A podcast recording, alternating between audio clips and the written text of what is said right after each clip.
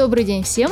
Представляю вам Нину Звереву, автора книги «Семья, что надо», книга о любви. А я представляю Светлану Иконникову, с которой мы ведем эти диалоги для подкаста. Да, и мы говорим о том, что надо делать, чтобы ваша семья была такая, какая хочется. Тема нашей сегодняшней встречи – это жизнь молодой семьи. Ну, как правило, в сказках все заканчивается свадьбой, а все интересное сказки замалчивают, потому что самое-то интересное только начинается после того, как двое начинают жить долго и счастливо. Мне, мне понравился очень анекдот однажды, я прочитала на эту тему прямо, что девушки плохо читают сказки. И девочки, и девушки. Потому что после каждой хорошей сказки, про Золушку, например, и вот она вышла замуж за своего любимого принца. И вот все. И дальше написано крупными буквами «Конец сказки». Начинается быль. Вот конец сказки, это прекрасно, мне кажется. Конец сказки, да, быль. Да, жили они долго и счастливо, три года счастливо и сорок лет долго, да? Да, да, да. Нина Витальевна, а у вас как в семье получилось, что и долго и счастливо, и живете, и продолжаете? С чего началось ваше долго и счастливо? Расскажите. Ну, этот раздел большой «Жизнь молодой семьи» у меня в книге, он разделен на главы. И первая глава называется «Отношения двоих». Ну, потому что там про детей, естественно, семья – это, как правило, дети, но совсем не обязательно. Есть люди, которые специально не заводят детей, есть люди, которым так вот не повезло как-то в жизни, что они хотели бы, но не получилось. И это тоже отношения двоих. Вот давайте поговорим про отношения двоих. И здесь у меня любимые триады, как бы советы – это разговаривать друг с другом, научиться дружить и распределить обязанности. Мне кажется, это то, что реально может помочь выстроить отношения. Начну с того, что жить вдвоем очень трудно.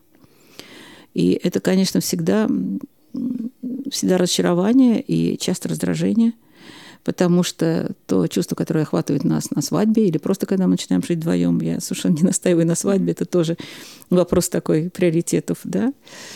Кто-то любит это белое платье и много гостей, кто-то совсем не любит, но вообще просто очень трудно, очень трудно согласовывать свои движения, очень трудно быть под наблюдением, под контролем.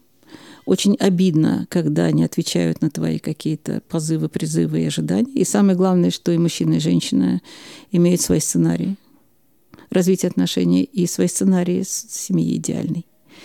И эти сценарии не совпадают, потому Абсолютно. что... Абсолютно. Если хорошая семья, ей хочется или ему повторить свою семью, она в этой семье или он не жили, они не знают, что это такое. Если плохая семья, им хочется все сделать наоборот.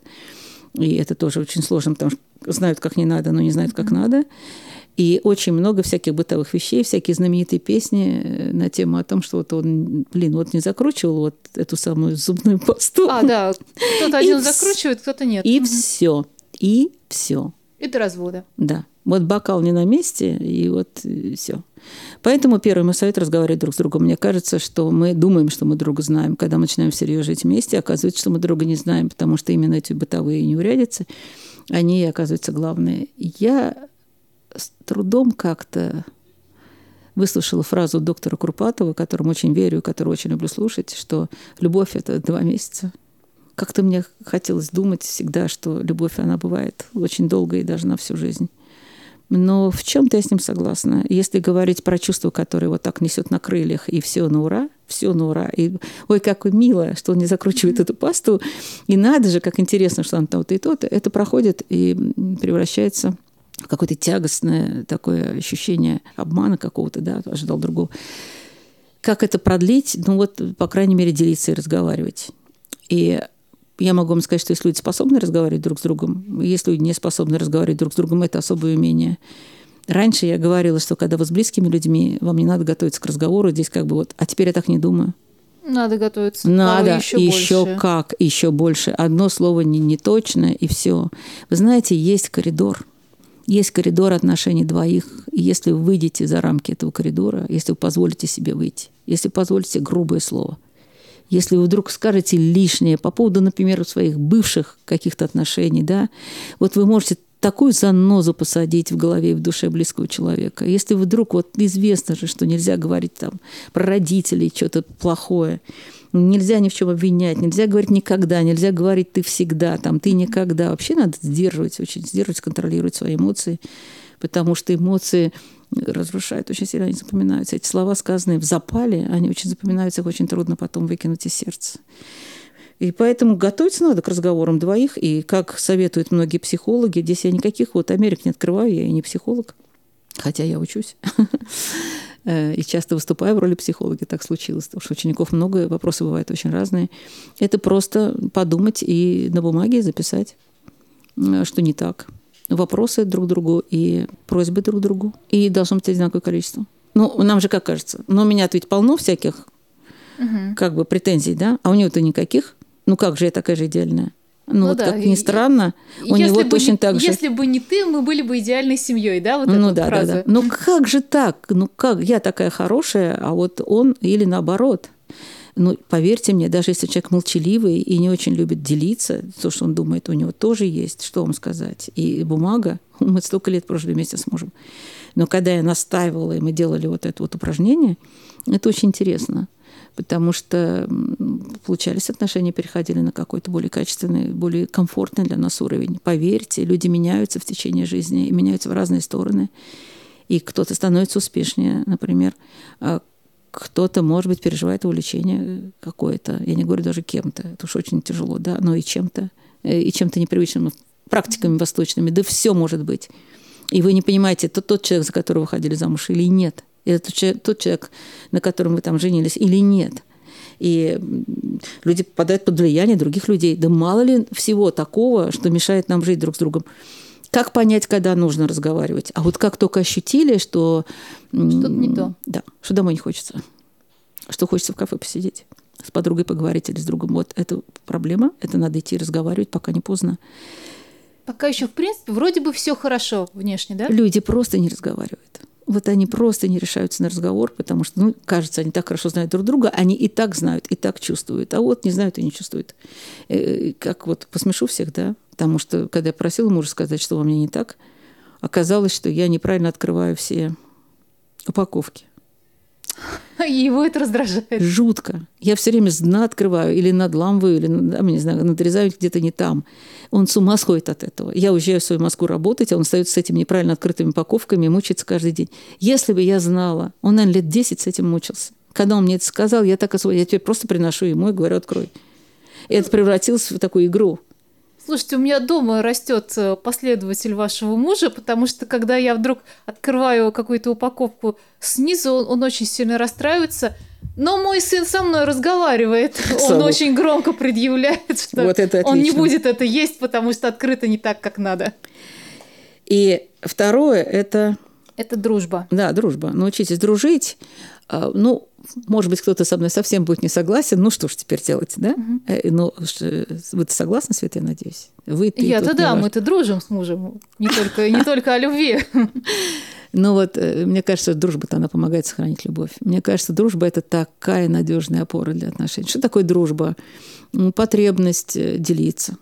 Делиться и ожидание вот этого мнения. Оно может быть не то, что вы хотите услышать, может быть, даже вы будете не согласны, но то, что человек неравнодушен к вашим делам, к вашим заботам, проблемам, это же и есть дружба. Это человек абсолютно неравнодушный, который живет не только свою жизнь, но и вашу жизнь. Вот это вот и есть такое какое-то, знаете, нас получается не двое, а больше, потому что мы не каждый сам по себе, а мы еще и каждый друг для друга. И вот это мы научились с самого начала. И мне кажется, что наш брак такой, ну, тьфу-тьфу, по дереву постучать, такой надежный. Еще и потому что, может быть, и только потому, что мы так умеем дружить. Мы настоящие друзья. И, может быть, не так мой муж умеет ухаживать за мной, как мне бы хотелось. Но есть какие-то другие вещи. Но я знаю, что... Я могу полностью на него положиться и могу доверить ему все. Все, что чувствую, все, что думаю, доверить. И в минуту какой-то слабости или переживаний мне хочется ему позвонить первому. Вот это очень важно. У меня мама всегда была другом. Вот мама, муж. Это ну просто... Я знаю, что реакция будет такая. Я же тоже бываю неправа, я бываю виновата, меня заносит. Но он будет со мной, он будет на моей стороне. Он потом скажет, там что-то такое, а может быть, вот там. Но вначале первая реакция на моей стороне. Вот это означает дружить. И Еще. это взаимно, это должно быть только взаимно. Некоторые хотят, чтобы с ним дружили, а сами не умеют дружить. Надо это угу. только взаимно. То есть, если человек говорит, у меня проблемы, или там приходит просто грустный, ну надо все забыть, что черт, я тут так устала, работала, а он тут еще грустный. Нет. Угу. Если вы друзья, это эмпатия, это Слушайте, а как интересно, вот дружба, она же не может быть только в одну сторону. Любовь может быть, что один человек любит другого, а второй принимает. А дружба – это всегда два, две стрелочки, направленные друг на друга. Мне мама всегда говорила, что они с отцом, прежде всего, друзья. Меня это очень... Меня, я видела это. Это же еще какие-то неожиданные подарки. А подарки всегда легко сделать, потому что знаешь, что человек любит. Ну, в общем, это погружение и эмпатия, и чувство другого человека. И когда порадовать его, важнее, чем порадовать себя. Ну и третье, распределение обязанностей – это, мне кажется, наш секрет. Я много раз наталкивалась на вопросы от молодых семей. А как вот так вот, он то не хочет, это не хочет, а я это не хочу. У нас так случилось само. Мы выяснили, так как мы друзья, мы выяснили, кто что любит делать в семейной жизни. Это же всегда неожиданно. Ну, например, мой муж ненавидит магазины и не очень любит готовить. То есть совсем не любит и не умеет. Никогда это не делал. Всегда у них мама готовила. А это как раз то, что я люблю. И магазины, и готовку. Это я люблю. Но я совпали. Очень не люблю мыть полы. И я очень не люблю стирать. Никогда не умела. Не стирать, не, не гладить. И это, конечно, забавно, но до сих пор я просто откладываю какие-то любимые блузки, я знаю, что муж погладит. Я его очень хвалю потом, но мне очень приятно, но мне, правда, приятно. Они прям теплые, не только от утюга, от того, что он, это вот, он так это умеет классно делать. Как всегда умел держать ребенка на ладони. Я всегда удивлялась, как маленький ребенок убирается на этой одной мужской ладони, у него так он компактно, и вот так же он гладит мои все блузки или там брючки, ну, в общем, с большим, мне кажется, удовольствием, потому что это, ну, это его обязанность. Зато мы никогда, нам не приходилось каждый день выяснять то, что будет делать. А вот проблема, если вы оба любили гладить, и оба не любили, не любили работать, что же делать-то?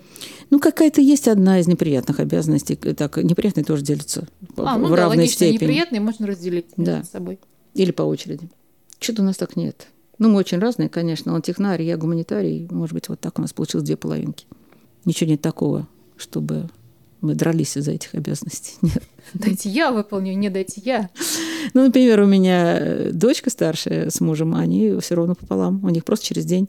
Через день готовят, через день убирают. Вот прямо вот совсем через день, и все. Так тоже хорошо. Они партнеры, они, видимо, любят одно и то же делать, и не любят одно и то же.